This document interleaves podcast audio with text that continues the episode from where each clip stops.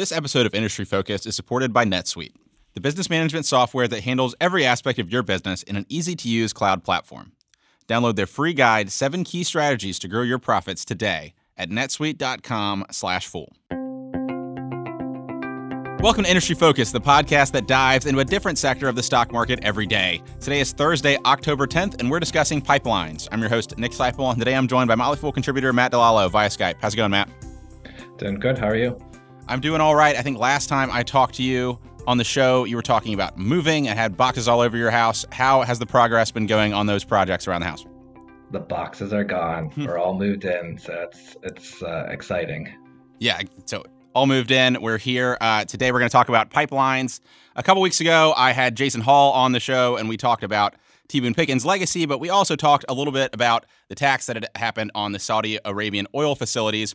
We got a question back from one of our listeners Leland Payne. He said, I appreciated your, co- your commentary about the attack on the Saudi Arabian oil facilities and the market action for crude oil as a result. It was mentioned that there is a takeaway problem from the Permian Basin. It is my understanding that Kinder Morgan and Enterprise Products partners are constructing significant pipeline capacity to take away oil and natural gas to the Texas Gulf Coast and to Mexico. Would appreciate hearing a podcast on these two midstream companies. Matt, so first off, uh, on the the pipeline takeaway constraints in the Permian, can you just, for folks that are unfamiliar with what's going on here, what, what's the high level story there?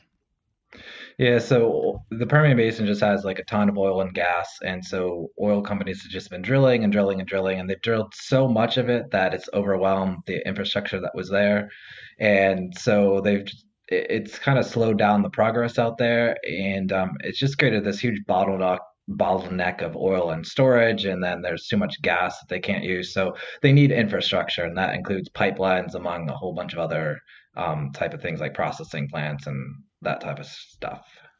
Yeah exactly. I mean production has just exploded so much in the past decade or so in these big shale plays particularly the permian i've cited these numbers in the past but between 2008 and today the united states accounted for 73% of the increase in oil production worldwide. If you look at natural gas, the Permian Basin accounts for 10% of America's total natural gas volume and expects to double that output by 2025. So just when it comes to you know pulling hydrocarbons out of the ground, that's an incredible growth uh, in production, and you have to take this to market. And as you mentioned, uh, there's led to you know huge oversupplies, which has depressed prices in the region. It's also less led to this trend of flaring that's been in the news a lot over time. Matt, can you talk a little bit about that and what kind of uh, the controversy has been there?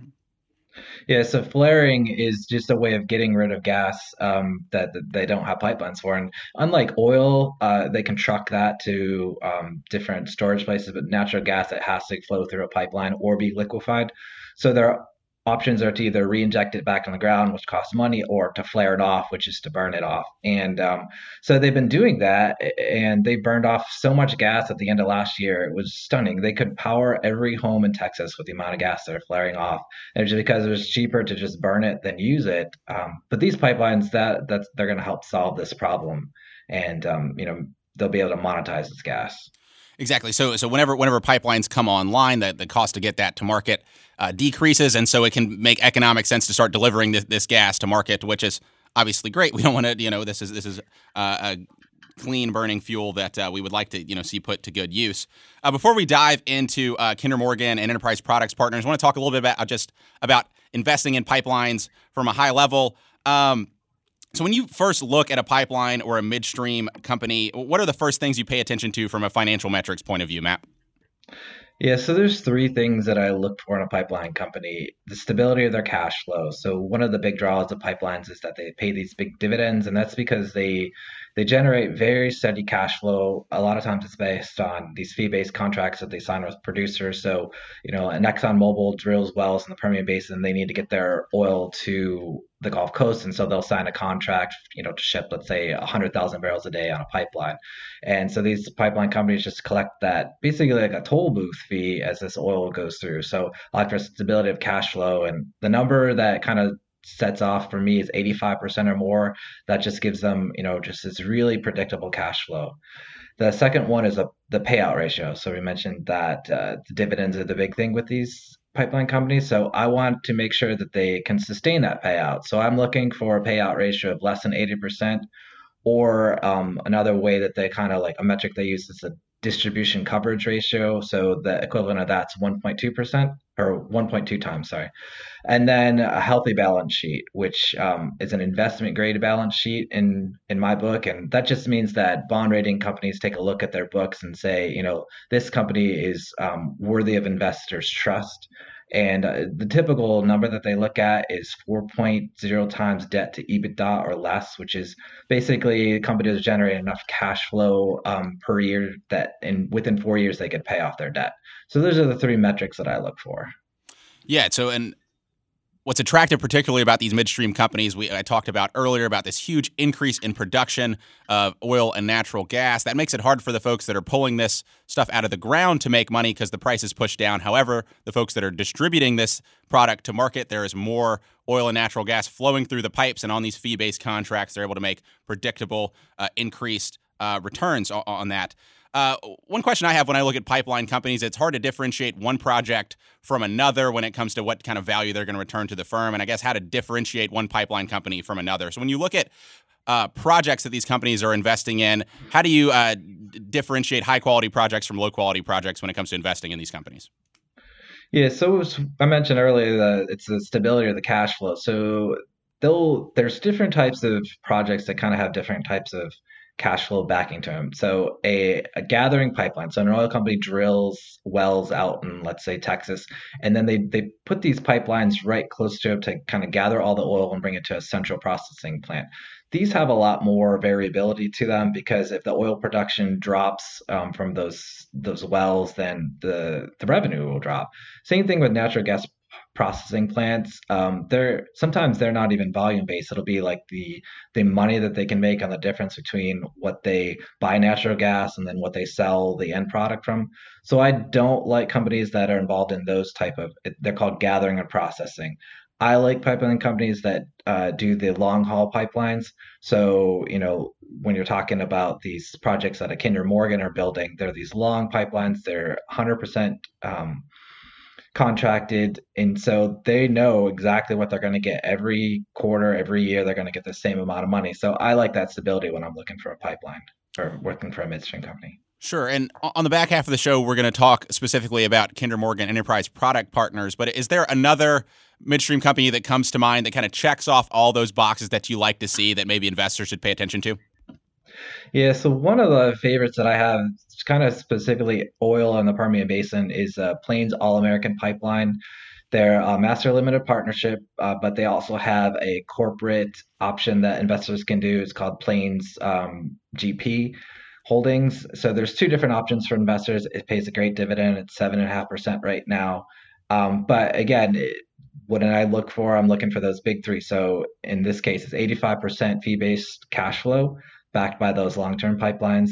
And then their dividend payout ratio is actually 50% right now, which is exceptional. So that that means they've you know they're only paying out half what comes in for the dividend, and the other half they can use to reinvest in new pipelines.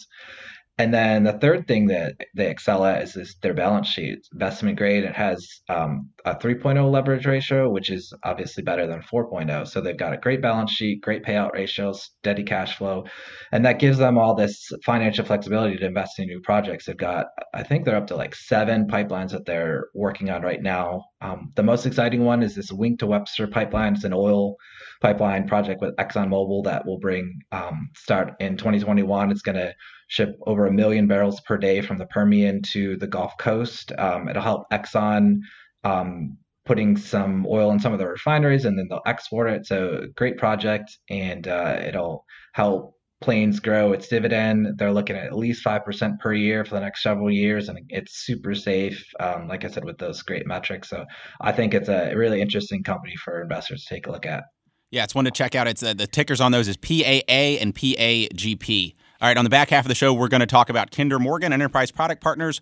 But first, if you don't know your numbers, you don't know your business. But the problem growing businesses have that keeps them from knowing their numbers is their hodgepodge of business systems.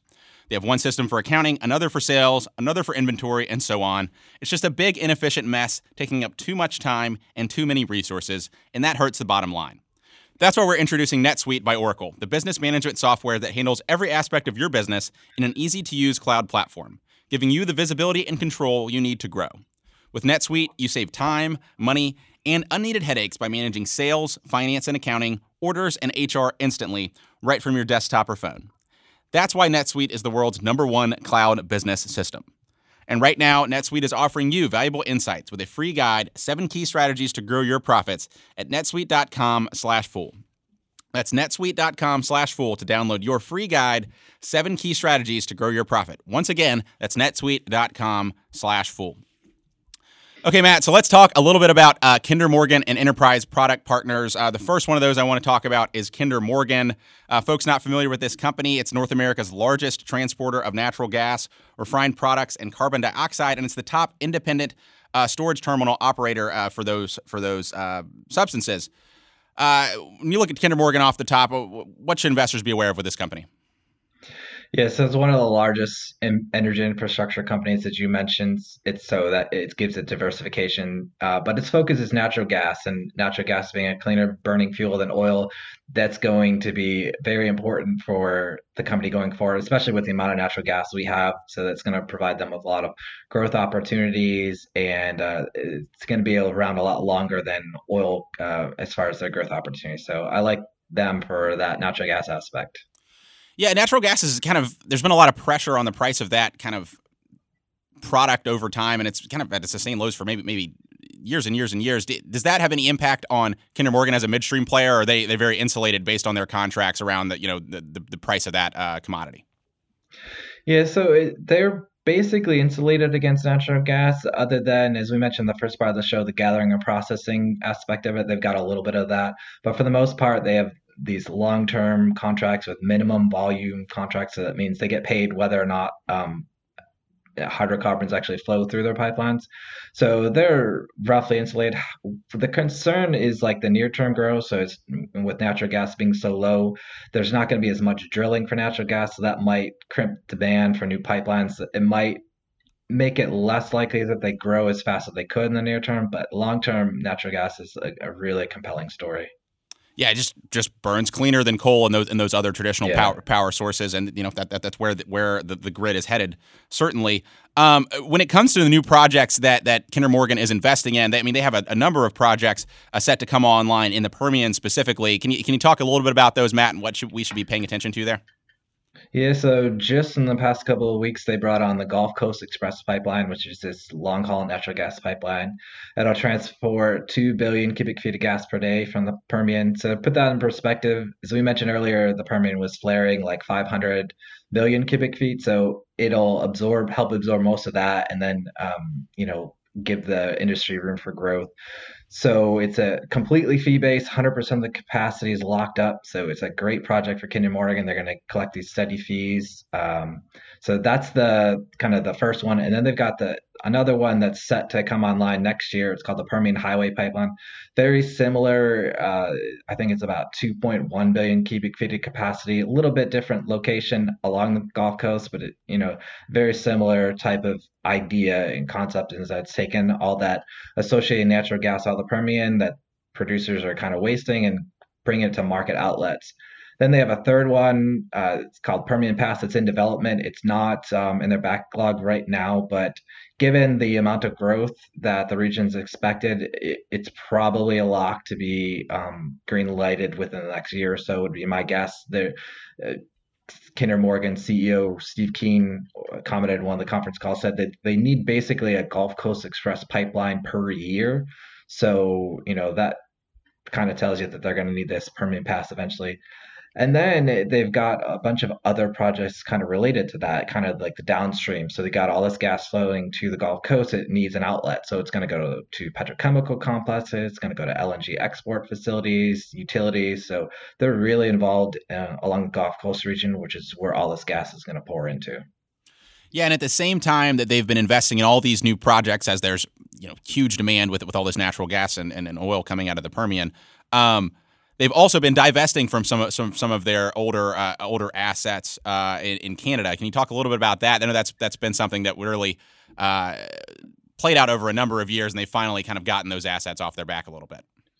Yeah, so Kinder Morgan uh, initially thought that Canada was going to be a great place to invest in for growth wise. They had this pipeline called the Trans Mountain Pipeline that took oil from the oil sands out to the West Coast. It's the only one that did that or does that. And uh, they were going to expand the capacity by three times. However, they ran into a lot of opposition, and it just became such a headache that they ended up selling it to the government of Canada and uh, that's kind of led them to to look for options for the rest of their Canadian assets. So they ended up packaging. Um, they have a publicly traded company up there called Kinder Canada.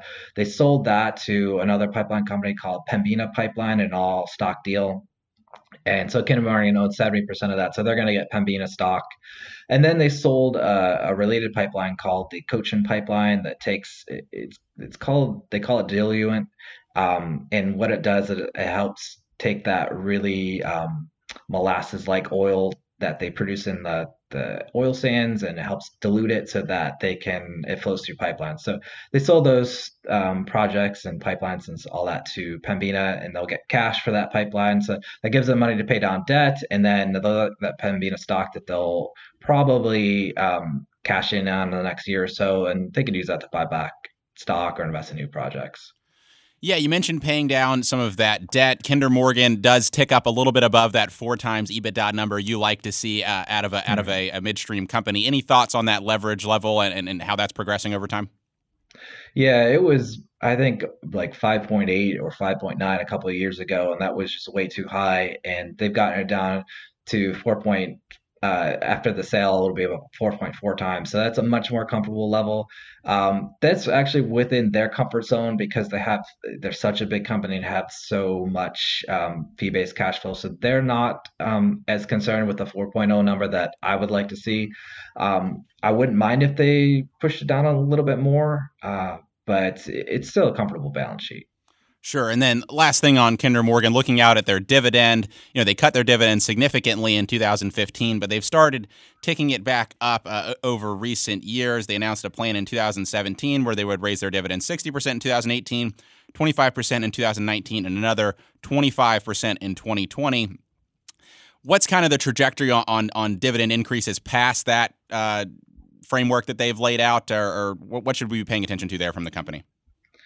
Yeah, so when they sold the Trans Mountain Pipeline, they said that their aim is to secure two to three billion dollars of new projects each year, and at the low end, that would enable them to grow their earnings by about four percent per year.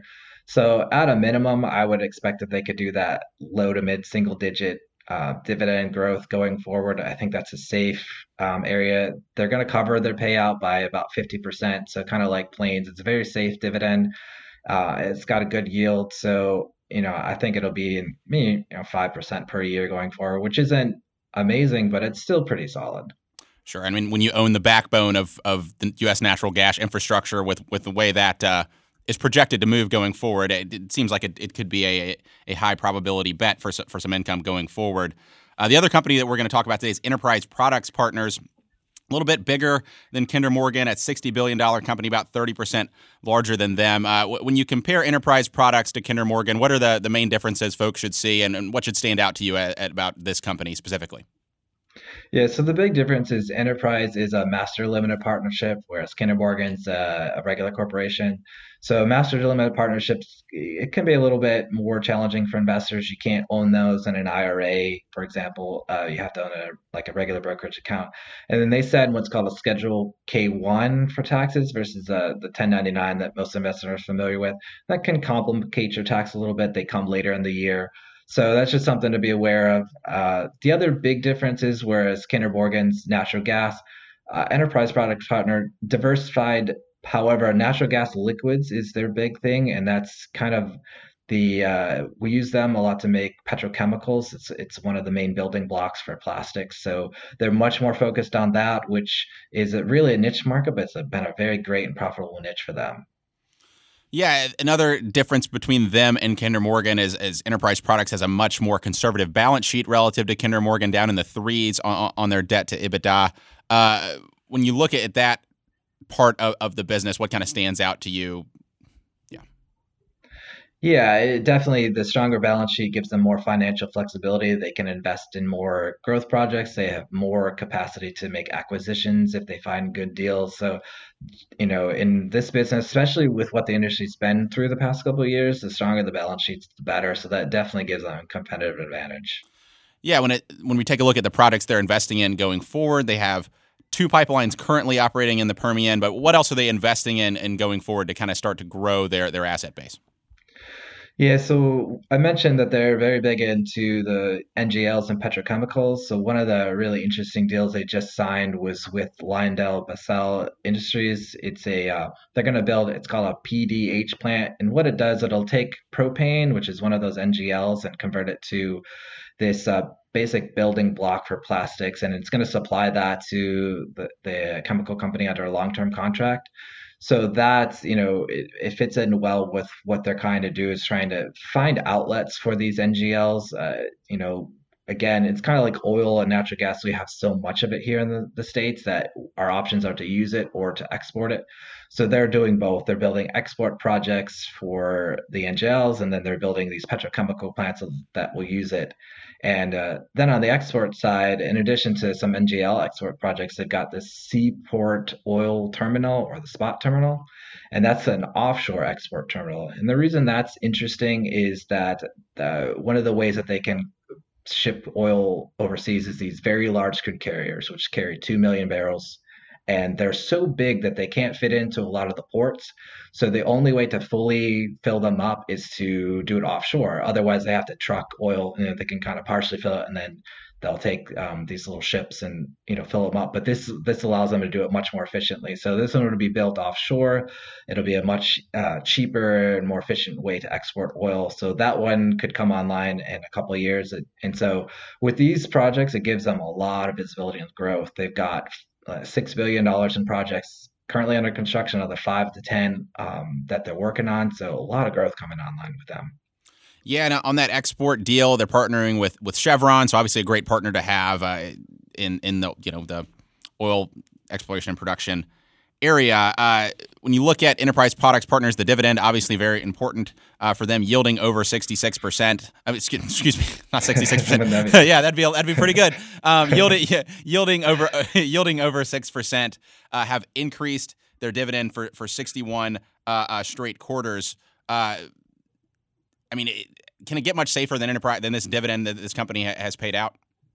It's one of the safest in the midstream sectors. We mentioned, you know, the metrics before, but 85% plus uh, fee-based cash flow, a 1.7 times coverage ratio, which is, you know, really good, and then, um, you know, the top-notch balance sheet. So this is, in my opinion, one of the safest dividends in the energy industry. Yeah, I mean, if you can get if you can get a safe six percent dividend when it when it appears that the growth that's going to come out out of this region and just the current market environment appears very attractive. When you when you look at, at these three companies that we've talked about today, so Plains All American, Enterprise Products Partners, and Kinder Morgan. Uh, of those three, if you had to only buy one today as you sit today, uh, which one would you be most excited about buying? It's a really tough question because I like all three. I own uh, Enterprise and Kinder Morgan personally. So um, of those two that I already own, I've recently added to Enterprise. Uh, I just really like uh, the strength of the balance sheet, the diversification, the, the the growth projects they have coming online. We mentioned Kinder Morgan's got you know some longer term opportunities in natural gas, but there's a lot more visibility with enterprise products partners in the near term with all those projects that they've signed up. So I that's my favorite right now. Awesome, Matt. Thanks for coming on the show as always, and uh, we're looking forward to having you on again soon. Thanks for having me. As always, people on the program may own companies discussed on the show, and the Motley Fool may have formal recommendations for or against the stocks discussed, so don't buy or sell anything based solely on what you hear. Thanks to Austin Morgan for his work behind the glass. For Matt DiLallo, I'm Nick Sciple. Thanks for listening, and Fool on.